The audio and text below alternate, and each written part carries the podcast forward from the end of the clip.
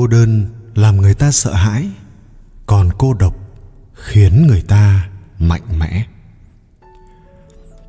Chúng ta thường lầm lẫn, cô đơn, cô độc, lạnh lẽo, đi chung với nhau. Nhưng thực ra, những từ này có sự khác biệt khá lớn. Trong đó, cô độc là một cảnh giới cực cao, khó ai có thể đạt được. Frank kafka tác giả của truyện ngắn nổi tiếng, hóa thân. Khi ông còn là một nhân viên bảo hiểm, sau giờ làm, thường mang một hộp cơm đến căn phòng nhỏ nhất nằm ở phía cuối con hẻm, rồi viết các tác phẩm của mình. Ông từ chối giao tiếp với mọi người, chỉ tập trung viết và viết cho đến khuya mới về nhà. Sự cô độc không phải là việc bị ruồng rẫy và bỏ rơi, mà là không có tri kỷ không được thấu hiểu. Nhưng người cô độc thật sự sẽ không nói mình cô độc.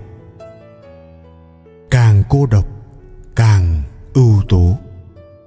Năm 23 tuổi, Mộc Tâm, một họa sĩ, nhà văn nổi tiếng người Trung Quốc, được nhận vào làm giáo viên tại trường trung học nổi tiếng ở Hàng Châu.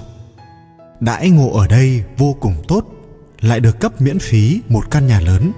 Phía sau nhà còn có hồ bơi. Thế nhưng, dù được ở trong một môi trường cao cấp như vậy, mộc tâm lại chỉ làm được một năm thì đã quyết định đi ẩn cư ở núi mạc can. Ông thuê một người mang theo hai dương sách lớn, mang theo chiếc mũ thường đội, chiếc túi thường đeo và một đôi giày thường sỏ. Đến ngọn núi yên tĩnh, vắng vẻ, để làm điều không ai ngờ đến. Trong căn nhà hoang phế ông đã dán một câu nói của tiểu thuyết gia người pháp, flaubert. Sự rộng lớn của nghệ thuật đủ để chiếm cứ một người. Vào ban ngày, khi mặt trời vừa mọc, cũng là lúc ông vừa thức dậy để đọc sách. Và đêm đến, thì ông lại viết những tác phẩm của mình dưới những ngọn nến. Gió lạnh bên ngoài đập vào cửa sổ, tuyết bay lất phất, trời lạnh thấu xương. Ông đun nước pha một tách trà rồi tiếp tục đọc sách. Mộc tâm cô độc nhưng vì sự cô độc tách biệt với thế giới này mà mọi khoảnh khắc đều là sự thử thách đối với bản thân ông. Mọi bước đi đều là sự khám phá chân lý. Từ đó mới sáng tác nên vô số các tác phẩm đi vào lòng người. 6 năm sau, ông xuống núi cùng với hơn 100 truyện ngắn, tiểu thuyết, cùng vô số những bức tranh thủy mặc. Arthur Schopenhauer, một triết học gia người Đức nói, không có sự cô độc tương xứng thì không có sự bình thản trong nội tâm. Đúng vậy, những gì một người có thể thực hiện được trong thời gian họ cô độc quyết định rằng họ có phải là người ưu tú hay không người càng ưu tú thì càng có khả năng đạt được sự bình thản trong tâm hồn. Càng là người xuất sắc thì họ càng biết cách tránh tất cả các loại tương tác xã hội không hiệu quả trong cuộc sống.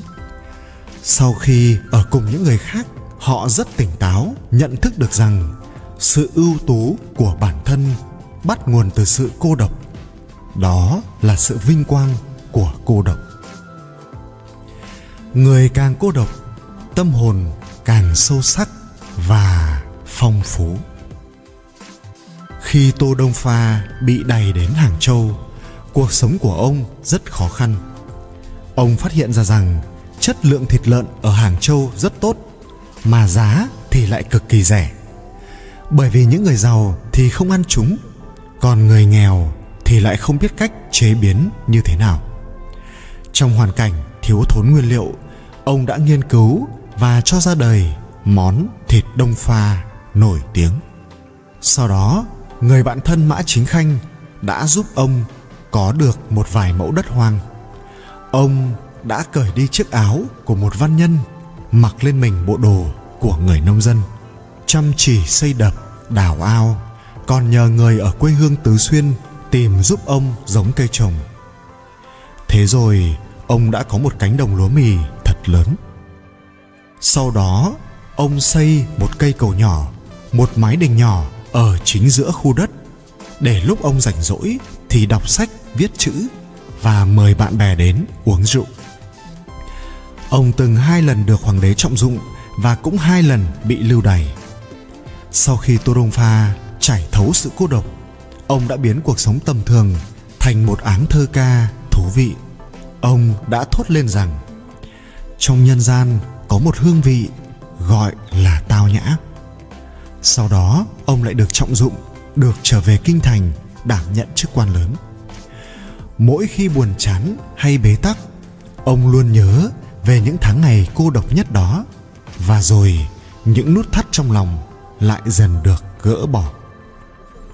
Những tháng ngày sung túc và êm đềm không thể bồi dưỡng nên một tâm trí lạc quan, rộng mở hay khả năng chịu đựng gió mưa của đời người. Mà sự trưởng thành chính là phải học được cách chung sống với cô độc. Bởi vì không có gì tốt hơn sự cô độc để tôi luyện bản thân. Tận hưởng sự cô độc, bạn mới xứng đáng có được tự do. Cô độc là để sống một cuộc đời tỉnh táo. Vào năm 2012 Vương Chú, khi đó 49 tuổi đã giành được giải thưởng kiến trúc Pritzker đây là lần đầu tiên giải thưởng quốc tế lọt vào tay một người Trung Quốc và ông thấu hiểu sự cô độc hơn bất kỳ ai khác. Khi còn là một đứa trẻ, ông không có bạn bè nên thường ở nhà một mình vẽ nguệch ngoạc và rồi yêu thích hội họa. Khi học đại học, ông là người canh gác cô độc nhất trong thư viện.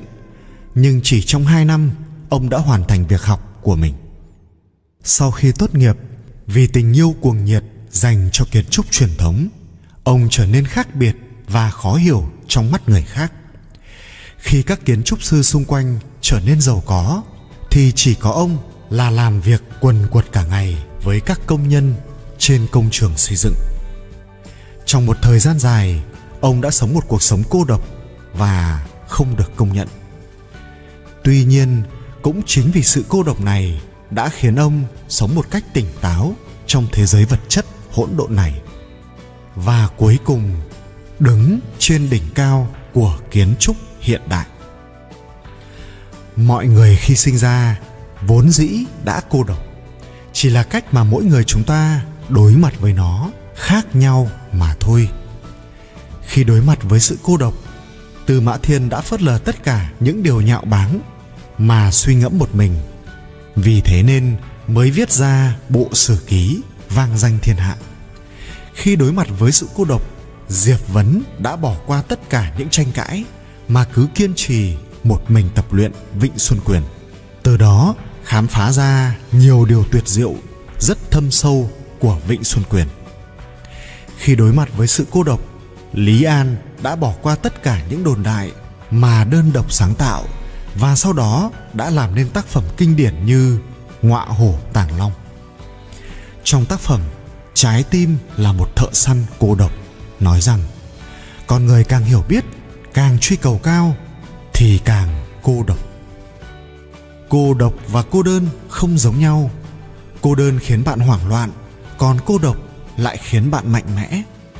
Bởi vì kiên trì với niềm tin trong lòng sẽ luôn luôn là bộ dạng chân thực nhất và tốt nhất của bạn.